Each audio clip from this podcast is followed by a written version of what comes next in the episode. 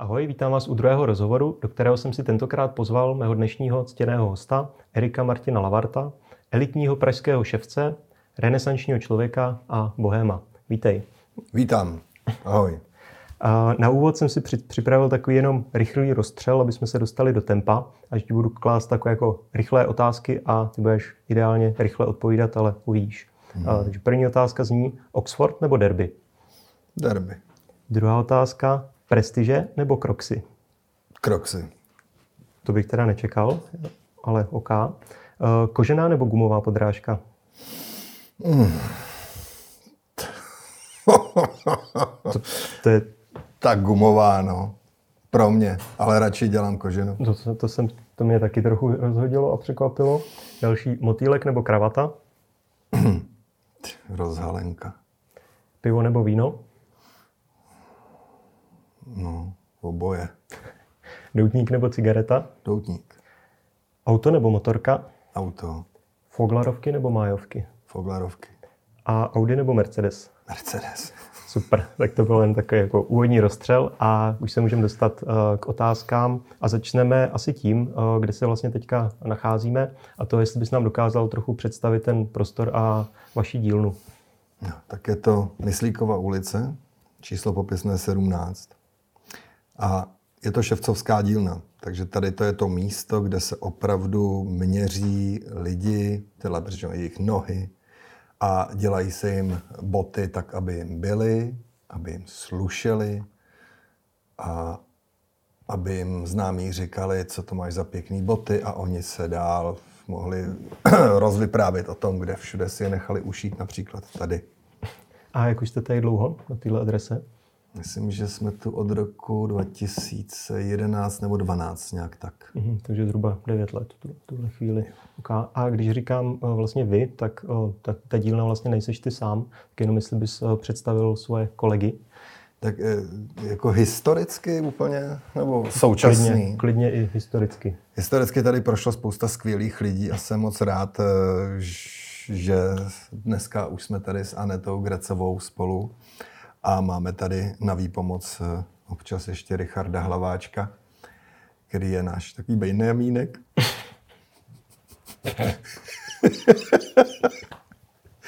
no, takže takhle si tu jako ve třech eh, hospodaříme.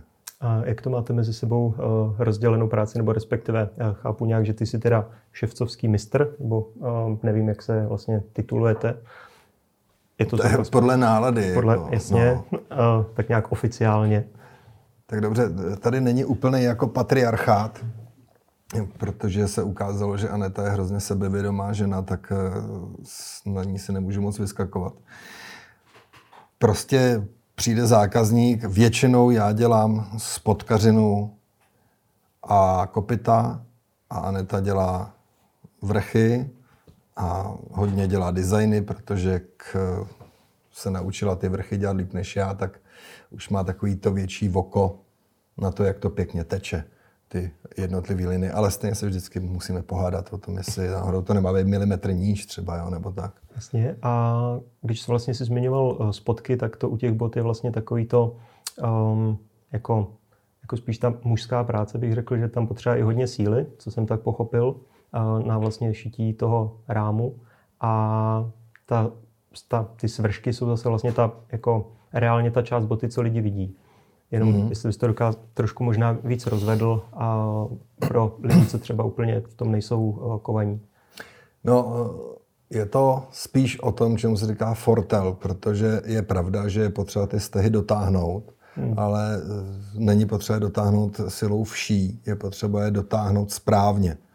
Takže když se člověk naučí zapojovat eh, víc než ruce, lopatkový a zádový svaly, tak v tom má mnohem větší citlivost. Takže eh, a samozřejmě materiály, ze kterých se to šije, jsou mm. taky různý, takže člověk se může dřít eh, s nějakým materiálem, který mu nechce povolit, tak ten k tomu prostě není vhodný. Takže je dobrý mít ty správné materiály a potom i ta spotkařina může být vlastně jednoduchá práce.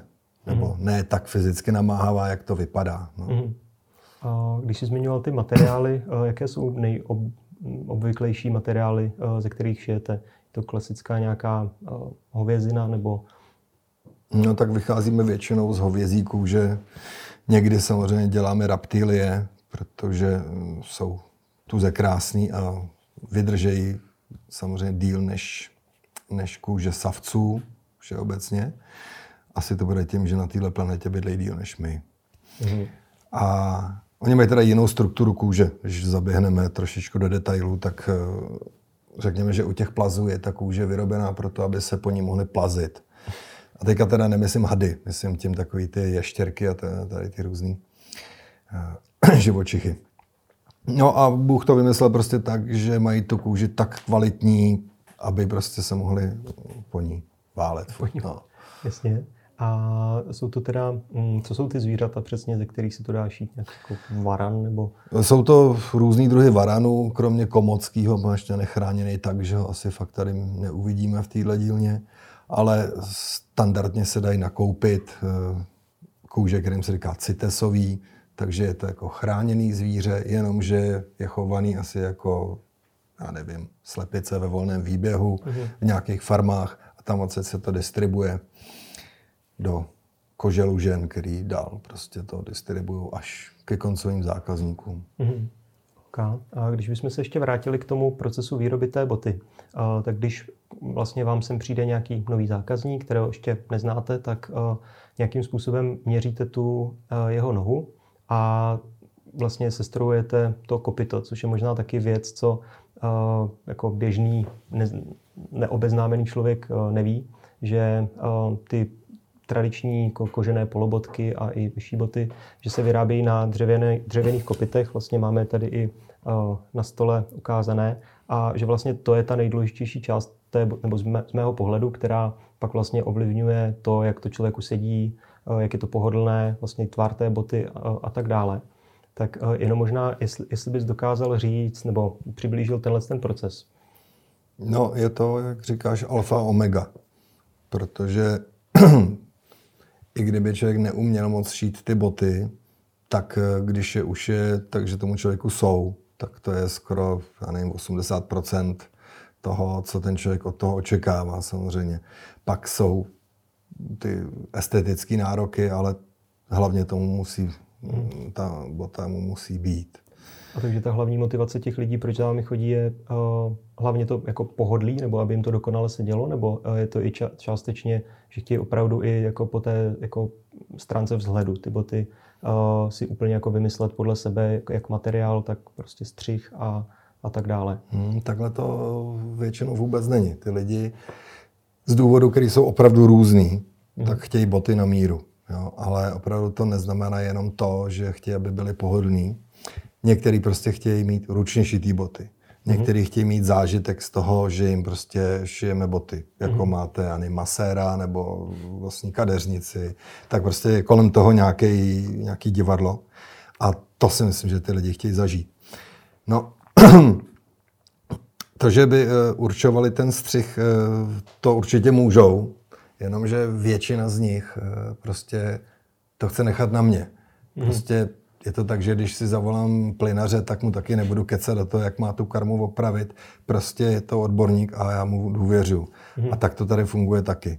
Takže pokud ten zákazník ví přesně, co chce, tak já se na to kouknu a pokud to není nefunkční, tak mu mm. to udělám. S tím, že ale stejně, a když přinese fotku boty, tak málo kdy se mi ta bota líbí přesně tak, jak je. Takže to ne, nedělám kopii jednak jedný, ale ty linie ještě trochu upravím, aby to prostě pěkně teklo aby to hezky vypadalo. Mm-hmm. A dá se třeba říct, že se to musí vlastně vzhled té boty přizpůsobovat třeba jako velikosti, že prostě něco jako v malé velikosti jako nikdy nebude vypadat dobře? Mm, uh, ono v malých velikosti vypadá dobře skoro všechno, ale musí se řešit, eh, kde mám člověk posazený malíček. Doufám, že to je vidět, protože máme někde palec a lidi mají ale různě posazený malíček. Mm-hmm. A jde o to, že čím výš ten malíček je, tím hmm. Eh, míň hezkých bod se dá udělat na tu nohu. Protože když je tady vzadu, no tak pak si tady můžeme dovolit dost elegantní špičku, hmm. zatímco lidi, co to mají jako já, takže to mají skoro rovně, tak eh, to je prostě jako, no. namáhavá disciplína. Protože ta špička je vlastně široká a neumožní ti to nějaký jako, takový ty jako elegantnější tvary, což vlastně, že jo, před x lety byl, tak, když se to začínalo nějak řešit v té hm, sféře i možná širší, tak byla taková ta debata jako boty s hranatou špičkou versus kulatou špičkou a mhm. vlastně se jako vůbec řešili tyhle ty úplný základy. A takže teď ty vlastně jsi zastánce spíš jako určitě kulatých, předpokládám, a delších, bych to tak no, řekl i podle toho, co jsem viděl za... Já to vnímám spíš tak, že e, ta bota tomu člověku musí být.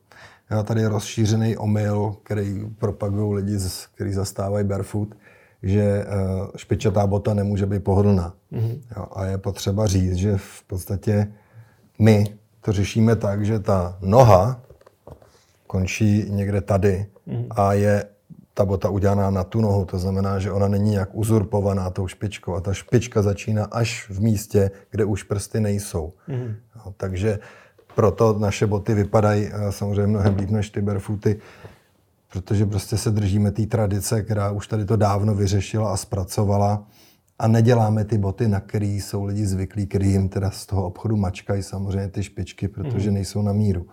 Mm. V tom bude ten hlavní rozdíl. Je pravda, že uh já vlastně mám jedny boty, které nejsou jako na míru, ale vlastně si je navrhoval a, a taky, že ta špička pro mě byla trošku jako takový, jako, že jsem se do toho trošku musel donutit, ale protože jsem si myslel, že mě to vlastně bude jako přečnívat před nohou, že to budu zakopávat nebo prostě takovéhle věci, ale uh, pointa toho je, že jsou to moje nejpohodlnější boty a vůbec to jako ničemu nevadí, takže to jenom vlastně sekunduju a je to vlastně takový zajímavý, že uh, jestli to třeba nemá i vliv na to, když si člověk vybírá správnou velikost boty, uh, protože s tím mají podle mě lidi hodně problém, uh, jak poznat, že to je ta správná velikost, protože uh, jedno, takový, když si člověk vybírá konfekční boty, teda myslím, uh, tak tam je jeden základní, jedno základní pravidlo je, že když to člověk zašněruje a jde v tom, tak by mu neměla lítat pata.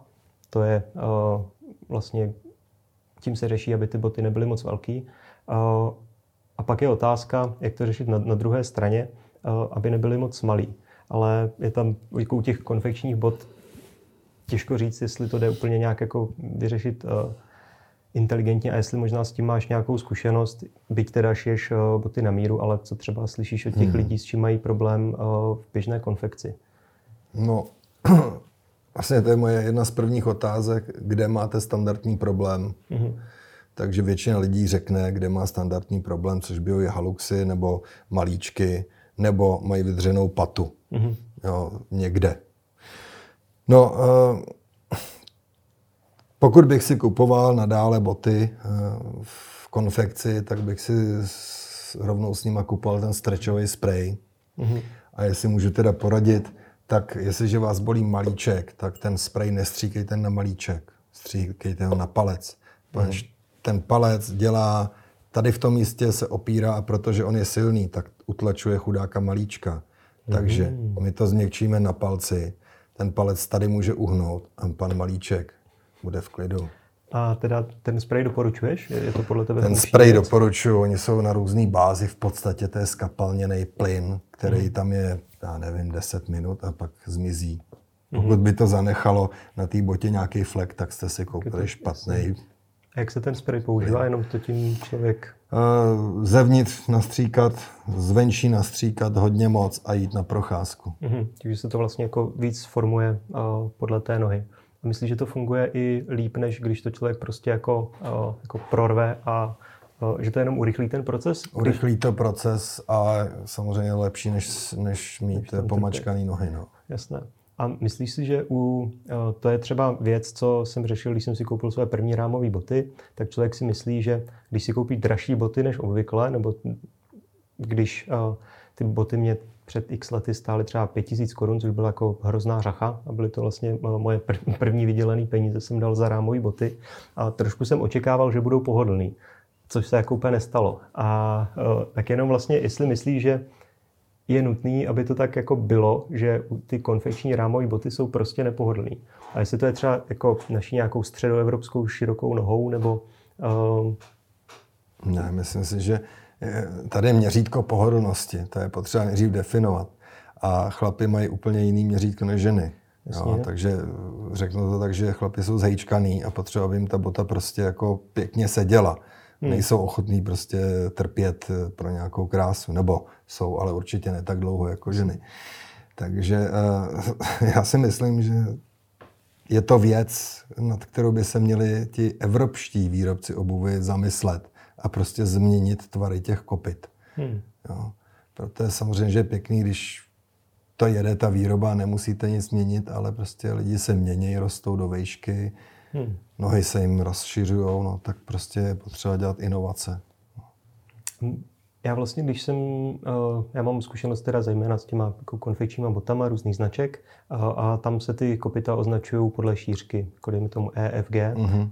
Ečko úzké, Fko normální, Gčko široké, ale většinou ta nabídka bývá, že 95% možná je v tom Fku, eh, v té jako standardní eh, šířce, pak pár nějakých modelů v té širší, ale přijde mi, že tím, že jsou ty boty opravdu jako širší, ale už se neprodlužuje ta špička, tak jako nevypadají zdaleka tak elegantně jako třeba uh, tvoje výtvory, byť uh, to pohodlí vlastně ve výsledku asi bude jako možná srovnatelné, ale za vlastně mnohem horších jako estetických jako kvalit, že vlastně ta bota je prostě široká a taková jako neohrabaná oproti těm tvým elegantním jako delším špičkám. No jo, no, ono to tak prostě je. ono tak prostě bude. Hm. No, s tím se asi nedá vůbec dělat nic. No.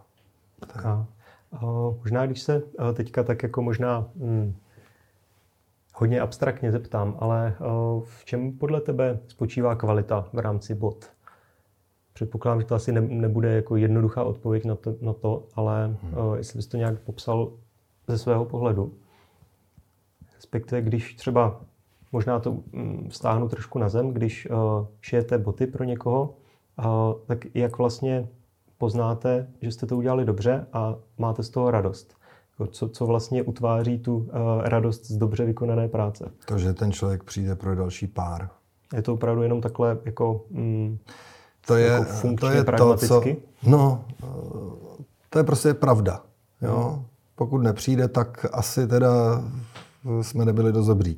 Hmm. Nebo jsme ho, jako ne, nechci říct, neučinili jsme ho závislýma na našich botách a to je hmm. chyba. Páš, z toho my žijeme, že ty lidi přijdou znova. Hmm. A, a co se týče toho, co my považujeme opravdu za kvalitu, tak my máme takovou metu. Jo. To jsou téměř jakýkoliv boty vyrobený v kvalitním obuvnictví do roku 1920. Mm-hmm. Takže to je doba, hlavně CK Rakousko, kdy v podstatě se tady vyráběly boty, které eh, neměly téměř chybu. Protože ty ševci mezi sebou soutěžili o to, kdo prostě udělá tu parádní botu a ta jejich pověst bylo to, z čeho oni žili. A co znamená, že neměli žádnou chybu? Tomu člověku byli. Mm-hmm. Slušeli mu mm-hmm. a byla tam odvedená vysoká řemeslná práce. To znamená, že ty stehy byly naprosto titěrný, když to řeknu úplně jednoduše, jo? protože dlouhý steh je línej švec. Mm-hmm. Takže dá, dá se opravdu říct, že čím menší uh, šef a hustší, tak tím vlastně jako detailnější a jako delikátnější práce a tím vlastně i takže to může být považován za určitý znak kvality. No, je to v podstatě ten, co je vidět. Mm-hmm. Tak to je znak kvality, který je vidět. Jde o to ponořit se do detailu. Jestliže chci hodnotit botu, tak bych měl prostě hodnotit na prostý detaily. Asi jako když se koukáte na vybroušený diamant. Tak když se v tom člověk trochu naučí chodit, tak hledá ty správné fazety. No, takže prostě my, když se koukáme na botu, tak sledujeme, jak jemný je tady to šití. Mm-hmm. Jak jemný je šití na tom vrchu. No, a to jsou všechno takový zdánlivý maličkosti, který zákazníci třeba ani nevidějí. No ale my ševci to prostě vidíme mm-hmm. a to je to, čemu věnujeme pozornost. A má to nějaký vliv i pak jako na funkčnost? Jako je to částečně to vidět uh, esteticky, že jako netrénované oko to asi nevidí, ale jako trénovaný člověk i na jiných kožených výrobcích, jako peněženkách a tak dále, tak uh, jako ručně dělaných, myslím, tak uh, to pozná, ale jestli to má i nějaký jako praktický dopad, kromě toho estetického? No, uh, Jde o to, že čím jemněji je ta kůže, eh, čím jemnější a menší jsou ty dírky, mm-hmm. tak tím méně je ta kůže narušená. Mm-hmm. Ještě je potřeba vědět, byl častý argument, ale když to ušijete takhle jemně, tak to je jako trhací kalendář. To je argument lidí, kteří neumějí šít kůži, nemají ty správné jehly, jo, protože prostě to šijou jehlama pro brašnáře a ta prostě samozřejmě nefunguje takhle jemně. Takže musíte mít obuvnický jehly. A to všechno prostě patří do toho vzdělání, který člověk nachytá časem. Mm-hmm. No, takže čím jemnější to je, eh, s tenoučkou, eh, nití, pokud možno, to je máma, to musím vzít. tak, dobrý, to nebyla máma. A, takže je potřeba prostě, čím jemnější je ten materiál, tak tím vlastně hezčí v našich očích Eh, v očích vlastně těch generací, těch ševců před námi, ta bota je ten samotný výsledek. Mm-hmm. No a to je to, na co my se koukáme jako odborníci, kteří to šijou. Takže uh, jemnost těch stehů je jeden znak kvality a dá se i z vnějšku poznat uh, i trochu jako uh, nepolíbeným okem nebo prostě uh, amatér něco jiného na těch botách. Případně, když, bych, eh, když bys vedle sebe měl, eh, když se budeme bavit už o rámových botách, tak jako dvě rámové boty, tak eh, spousta lidí třeba už v tom moc nerozlišuje tu kvalitu, respektive už ty rozdíly jsou poměrně malý hmm. z mýho pohledu, že od jako nerámových k rámovým je velký skok a pak už jsou to jenom takový jako, jako detailíky. A tak jenom jestli tě napadají nějaké ještě další takovéhle aspekty, co... Je tu jedna věc, která je opravdu vlastně nejmarkantnější, mezi ruční a strojovou výrobou. Mm-hmm. Málo která strojní fabrika si dá pozor na to, aby měla ten profil, nevím, odkud je vidět, tady odsud bude vidět dobře, aby to tady bylo vycvikaný až dolů.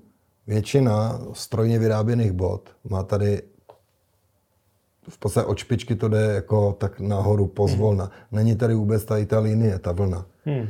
A to je něco, co se prostě na strojích dá dělat za předpokladu, že ty lidi, co tam pracují, se tomu opravdu věnují a vědí, co chtějí a kam to chtějí dotáhnout, jak ta bota má vypadat. Samozřejmě takový existují, ale není to běžný vůbec. Hmm. A když se teda ještě vrátíme k těm vašim botám a vašim výrobkům, tak ty jsi uh, zmiňoval, že se furt snažíte to ještě nějak eh, posouvat dál a zlepšovat, tak vlastně první část otázky je, uh, jestli ještě vůbec máte kam jako tou kvalitou růst. A druhá je, jestli jste vlastně v poslední době, teda, jestli jsou nějaké konkrétní příklady toho, co se vám ještě povedlo uh, posunout to vlastně na další úroveň kvalitativní. No tak první je úplně jednoduchá, ano. Myslím si, že jsme v porovnání s tím, kam se chceme dostat, tak jsme, já nevím, v první třetině. Mm-hmm. Prostě eh, to umění, který je vidět na těch originálech starých, tady těch bot, tak je já, pro mě fascinující. Máme malý problém v tom, že tehdejší materiály snesly uh, mnohem víc, protože byly vyráběny mnohem pečlivěji, uh, z lepších chovů, než jsou dneska. My dneska, jestliže chceme získat kůži, která je identická s kvalitou kůží před druhou světovou válkou, tak prostě musíme jít eh, do depozitářů, kde jsou ty staré kůže, které do dneška mají vysokou kvalitu. Mm-hmm.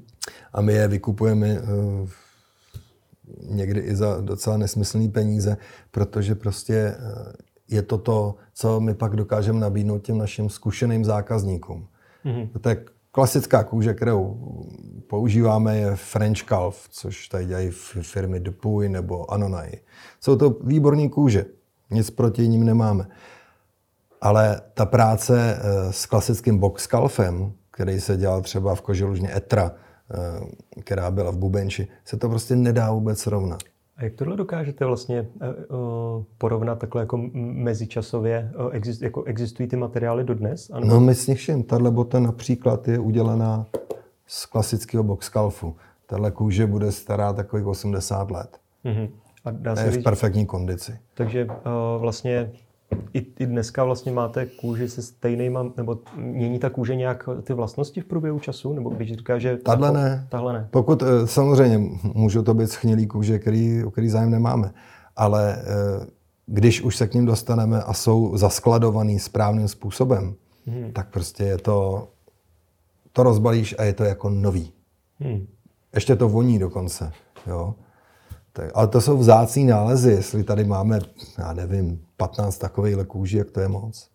To je zajímavé, že vlastně uh, to je věc, která pokud člověk nemá tu přímou zkušenost jako s touhle jako starou kůží a nevidí ten rozdíl na první nebo na, vlast, na vlastní oči a ruce a tak, tak uh, to vlastně asi nejde nějak zaznamenat jako do nějakých zdrojů, jako časopisů, knih, že jako kůže byly takový, že to mělo nějakou jako uh, fyzikální vlastnost, co by byla jako změřitelná a vlastně to nějak porovnávat s tou současností. Mně jenom jde o to, jestli to uh, vlastně nemůže sklouznout k takovému tomu uh, hořekování, že dřív bylo líp, jestli, jestli to opravdu má nějaký jako reálný základ a jestli to jde, jde vlastně říct, nebo jestli, ten, jestli ta informace je opravdu jenom v té přímé zkušenosti tebe, jakožto člověka, hmm. který tomu rozumí a vidí, že to, co je 80 let starý, je opravdu mnohem lepší, než to, co dokážu v dnešním 21. století sehnat kdekoliv prostě po Evropě, po světě.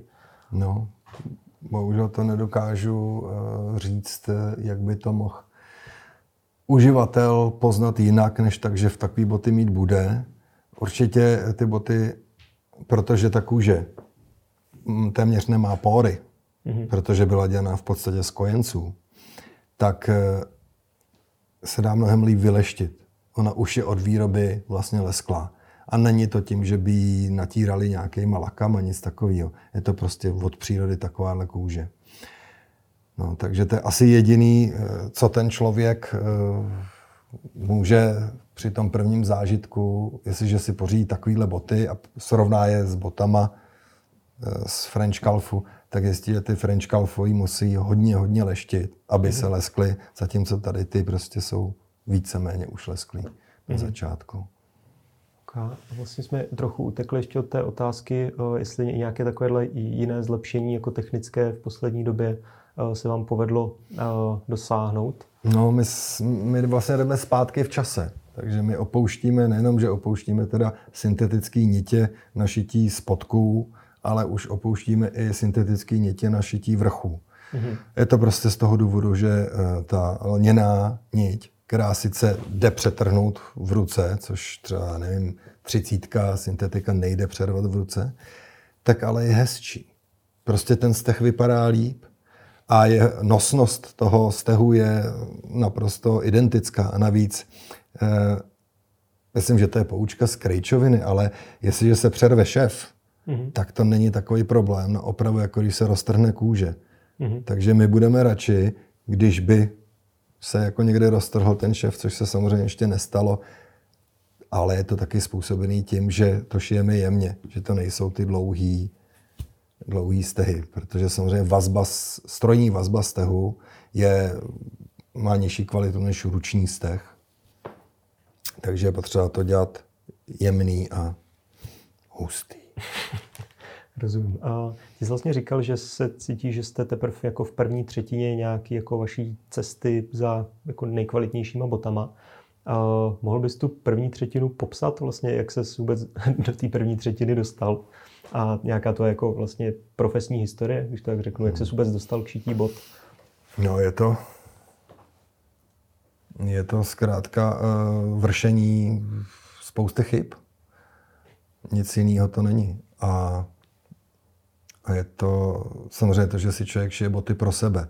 Protože kamarádi ty tě budou chválit, že jo. Ježí, to jsou fakt skvělý boty, moc ti děkuju, ale neřeknou ti, že tamhle to tlačí, panči, mě to jako blbý.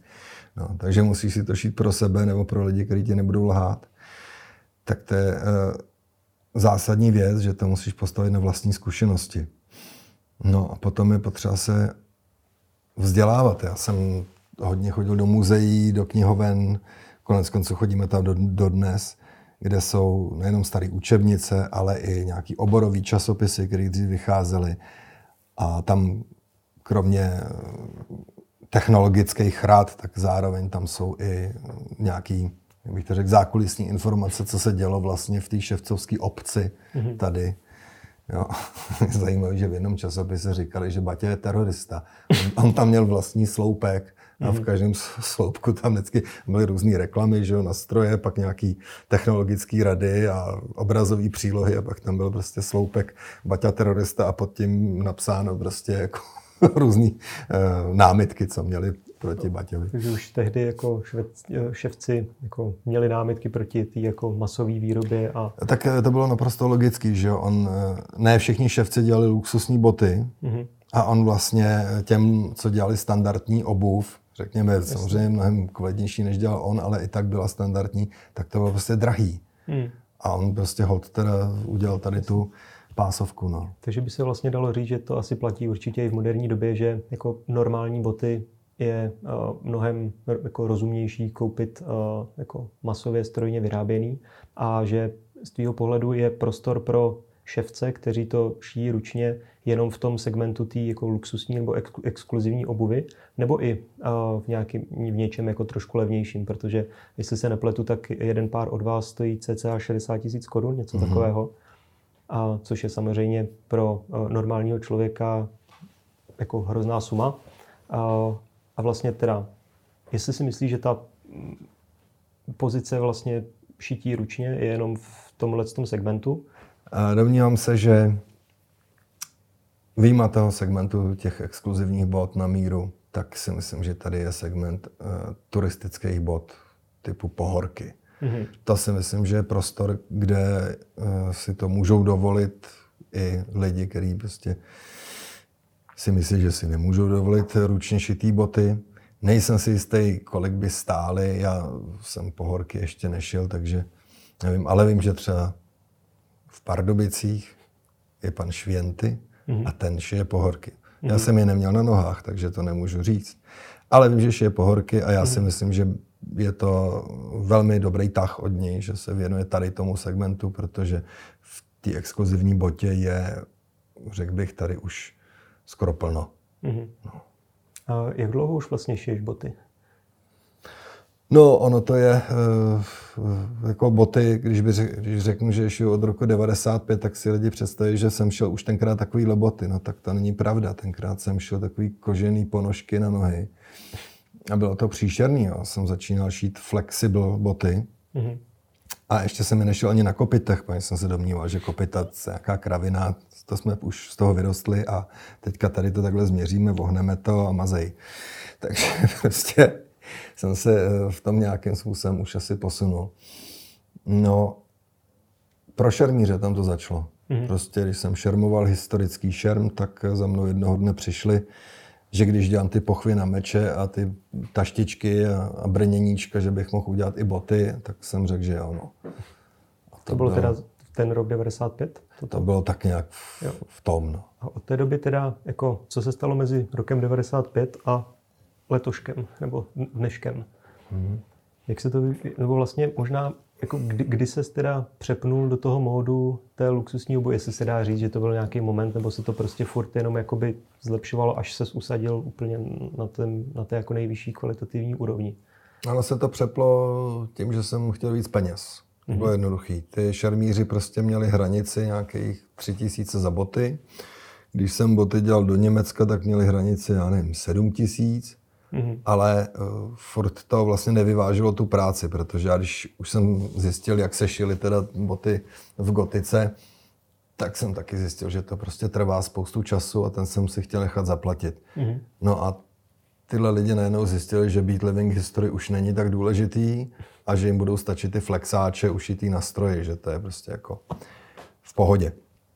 Takže jsem tady to musel opustit a začal jsem šít e, pro lidi, co jsem potkával ve vinárně, kam jsem chodil popíjet, což byli většinou akademicky vzdělaný lidi, kteří neměli hluboko do kapsy, takže tam jsem začal šít ty první rámovky.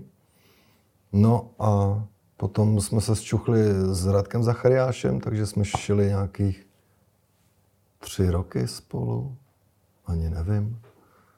No, prostě jsme nějaký čas šili spolu, takže tam se to rozjelo hodně. S Radkem jsme prostě, myslím, začali nastavovat nějakou moc pěknou laťku. No a kolem roku 2012-2011 jsme se nějak rozešli a já jsem skončil v Praze a mm-hmm. on po takové eh, chvíli v Praze je na Filbabce. Jo, to, to vlastně docela eh, koliduje s tím časem, kdy já jsem se začínal tak nějak zajímat o tenhle ten obor, takže vlastně ještě jsem vás zažil jako společně, ale pak vlastně už víceméně celou dobu jste teda nějak jako oddělení a předpokládám, že asi spokojeně, nebo každý máte prostě svoji cestu. Dobrá, dobrá, dobrá. Dokážeš si, nebo takové ty, když se dostával z toho jako těch šermířských bod do těch vlastně jako rámových a luxusnějších. Byly tam nějaké jako porodní bolesti. Předpokládám, že ano, jestli si možná vzpomeneš na nějaké jako humorné historky z natáčení, nebo jak se vlastně dostal z prodejní ceny 3000 korun za boty na 60 tisíc. No, tak to mě nějaké zajímalo. porodní bolesti, no tak jako ta cenovka, to je prostě uh, asi souhra nějaký jo, sebevědomí, drzosti a jednoduchý ekonomický úvahy, že když člověk šije 100 hodin boty, no tak si to prostě musí nechat zaplatit. Jo, to asi jinak, jinak fungovat nemůže. A já jsem přesvědčen o tom, že tomu dáváme takovou péči, jakou tomu prostě nikdo nedává tady. Mm-hmm čemuž bych asi poznamenal to, že když to srovnáme s našimi kolegama z Evropy, byť jenom z Rakouska nebo z Německa, tak jsme no ne na poloviční ceně, ale řekněme, že u nich kolem 100 tisíc tam to začíná, takže my jako ještě teda máme co dohánět. Ale tam se uh, chceme dostat především teda nejdřív tou kvalitou mm. a pak tou cenou.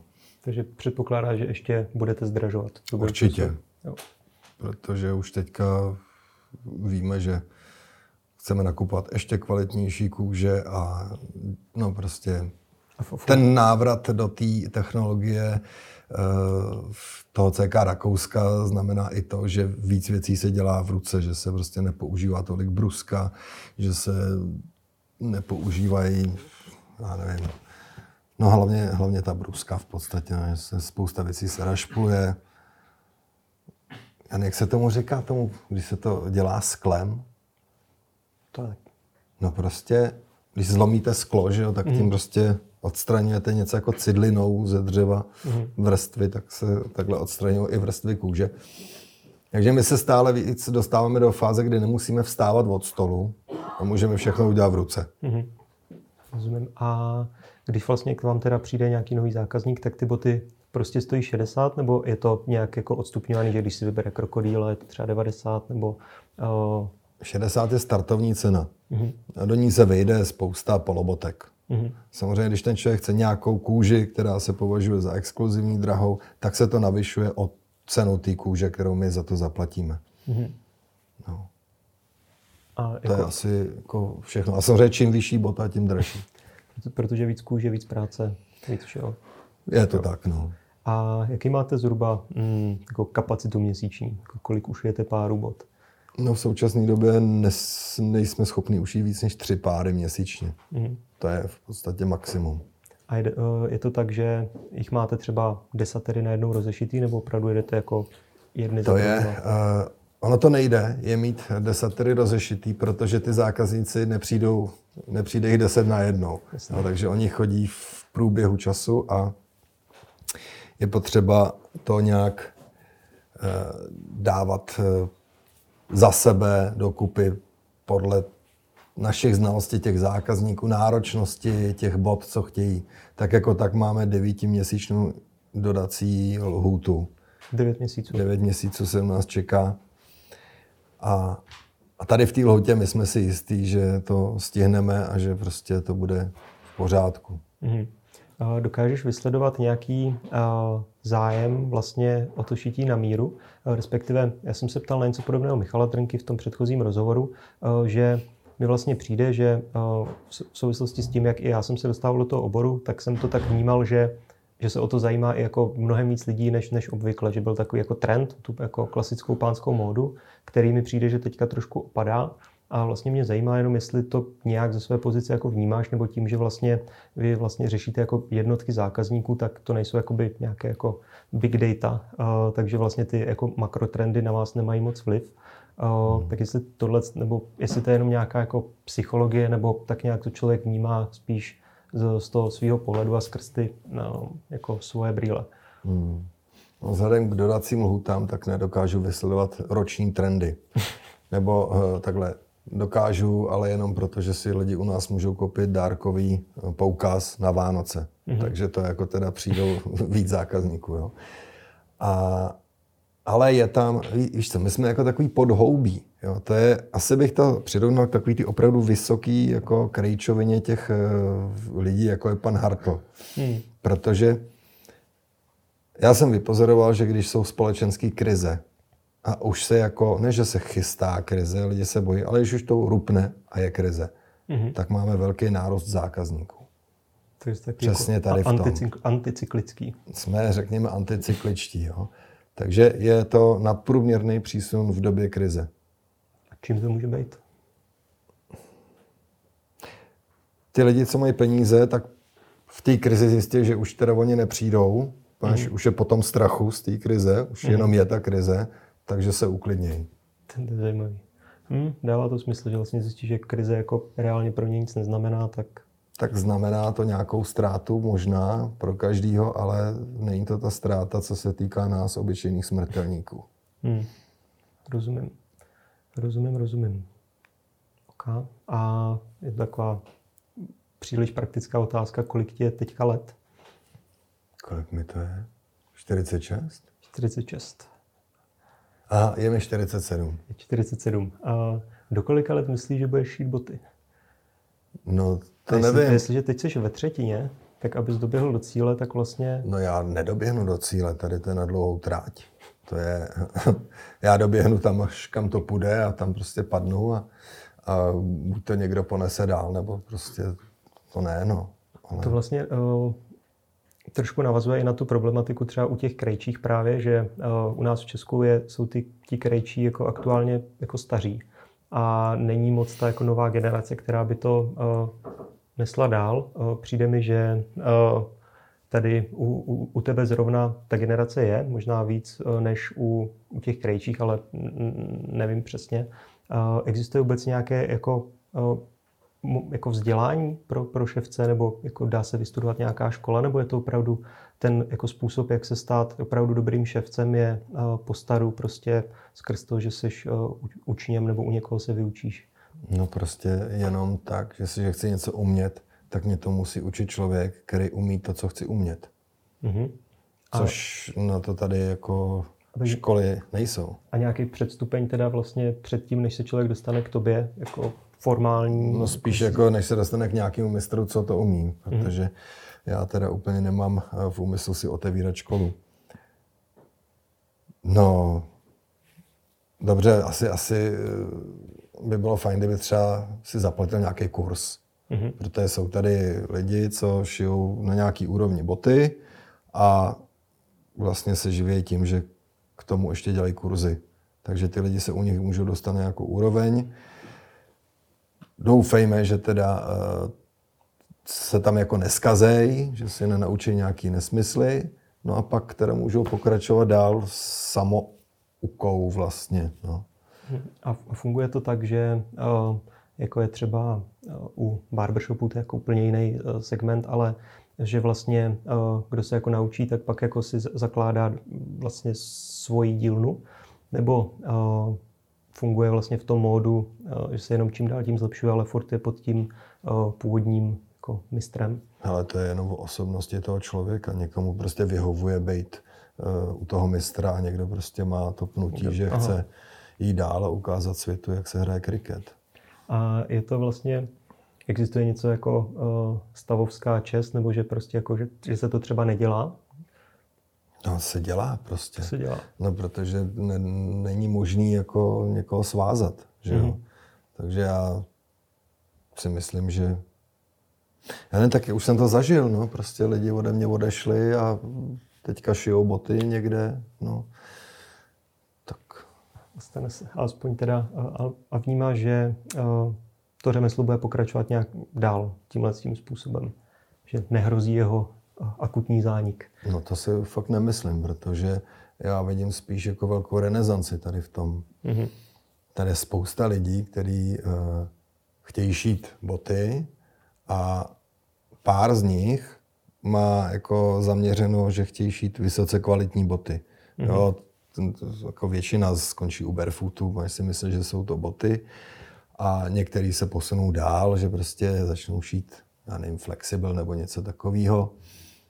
No a, a je tam opravdu nějaký procento lidí, který prostě v tom vidějí to kouzlo a fascinuje je to ta nejvyšší kvalita. Mm-hmm.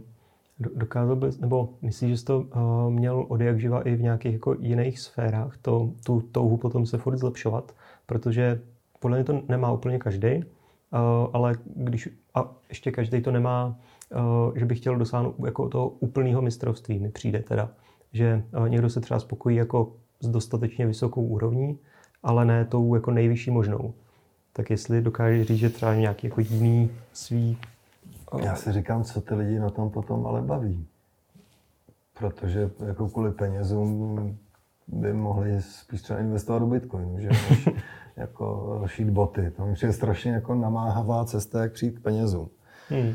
Takže nerozumím tomu, proč někdo eh, nešplhá furt výš a výš. Protože hmm. kdybych já tohle neměl, tak prostě boty dělat nebudu, až nevidím důvod, proč bych je měl dělat. Mm-hmm. Jo. Ale já jsem měl velkou výhodu oproti spoustě lidem, co znám. Já jsem prostě extrémně šikovný člověk.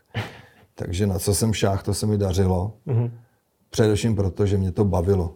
Jasné. A já jsem ty boty začal šít prostě proto, že mě to baví. Mm-hmm. Ještě furt? No pořád, no protože mám kam jít. To je, to je to ono, že já se kouknu na každou další botu a říkám si, je to zase o trošku lepší. A mě z toho trošku i zavání nějaký jako zen buddhismus, možná lehký, nebo takový ty japonští mistři, kteří prostě brousí ten meč, až je jako nej, nejnabroušenější. Až jim zmizí úplně až, ano. Jestli nemá, nemáš nějakou inklinaci i tímhle tím směrem. Když e, šiješ ručně tu botu, tak máš v klíně kopito, obalené tou botou a sešíváš ty kůže k sobě. A děláš jeden steh za druhým. A jsou to malinký stehy, do centimetrů minimálně musíš ušít čtyři, spíš pět. Hmm. Pět stehů. A v každém tom stehu je uzlík. A když se ti povede jenom šít a nemyslet na nic, prostě, že seš v tom šití, tedy staneš se šitím, pak se podle svatého písma můžeš stát Metatronem. Kýmže? Metadronem? Metatron, to je Metatron. takový modře zářící anděl. ne, to, tolik k tomu zenu. Prostě uh, seš v přítomném okamžiku. To je hmm. všechno. Takže je to svým způsobem meditace? Nebo ten... Ano, v mém slova smyslu je přítomnost, no, bytí v přítomnosti meditací. A jedno, jestli u toho děláš kaligrafii, přesekáváš někoho v pase mečem nebo šiješ boty. A vlastně, eh, když je tady jako obyčejný všední den v dílně, tak to, opravdu, to vypadá tak, že eh, každý si tady jako sedíte u té svojí boty a potichu skládáte steh za stehem, nebo eh, jak vlastně vypadá ta vaše... To je ta představa, kterou, kterou bych určitě chtěl propagovat, ale Normálně eh, tady hm, prostě každý dělá něco, do toho eh, zjišťujeme, kdo tedy jako co uvaří a kdo bude jíst a do toho si říkáme, a kdy přijde tenhle zákazník a uklízíme tady, pak má přijít králíček s tím svým týmem, tak tady aranžujeme dílnu. No prostě, hm, myslím si, že ne, není to takhle. Ale jsou ty chvíle, kdy u toho sedíš a prostě si jedeš tady tu pohodičku. No. Eh, já vlastně jsem eh, prostě zvyklý na kancelářskou práci a tam se eh, řeší třeba takový rozdíl, rozlišení mezi jako mělkou a hlubokou prací. Že hluboká práce je taková ta jako v tom soustředění, která jako tvoří ty reální hodnoty, jako není to třeba odpovídání na e-mail, tak vlastně jestli i něco takového vlastně jako zřejmě ano, jako zažíváte i v té dílně, že beru, že právě takový to řešení, jako přijde zákazník, nepřijde, tak by mohla být spíš ta jako mělká a ta hluboká je opravdu jako to soustředěné šití a uh, jako tvorba té boty nebo přemýšlení nad tím i třeba jako co vlastně ještě jako dál zlepšit. Uh, a jestli máš nějaký, řekněme, jako v rámci toho dne uh, jako trendy, že třeba před obědem je to spíš zaměřený na, na to soustředění, po obědě chodí zákazníci, nebo jestli i vlastně nějak jako přemýšlíte nad něčím tak jako povrchním, jako je produktivita, což třeba jako pro mě je důležitý téma, ale nevím, jestli to řešíte nějak tady. Jako předpokládám, že to tady není jak baťová továrna, že prostě jako sekáte jednu botu za druhou a měříte každý pohyb, aby byl co nejefektivnější, ale jestli přece jenom o tomhle nějak přemýšlíte. No, my o tom přemýšlíme. Zatím eh, jsme jako nedosáhli eh, žádného jako pevného rámce, do kterého bychom dokázali svázat eh, tu naší práci. Ale jistý je, že produktivita se zvyšuje spoluprací. Mm-hmm. To už moc dobře vím, protože já vím, že když mám od Anety připravený vrchy, tak prostě je to pro mě jako velký pocit jistoty, že mám před svou práci a můžu to dělat Zároveň Aneta ví, že když jí připravím prostě kopita na stůl, tak ona má zase práci a je to takový jako plynutí dobrý, mm. který prostě je to, co, to, co chceme. No, že nemáme jako tu chvíli, kdy stojíme u stolu a rozlížíme se, co budeme dělat. tak to je ta špatná chvíle. No. Takže máte prostě určitý množství jako rozdělané práce, její ale tak akorát, abyste mm-hmm. nebyli jako přehlcení. A co, a co se vlastně stane, když jeden z dva z dvou jako odpadne z nějakého důvodu? Třeba, že je v karanténě s covidem. Tak je v karanténě s covidem, jsme tam spolu, že Ale se zavře dílna. Je tady biohazard.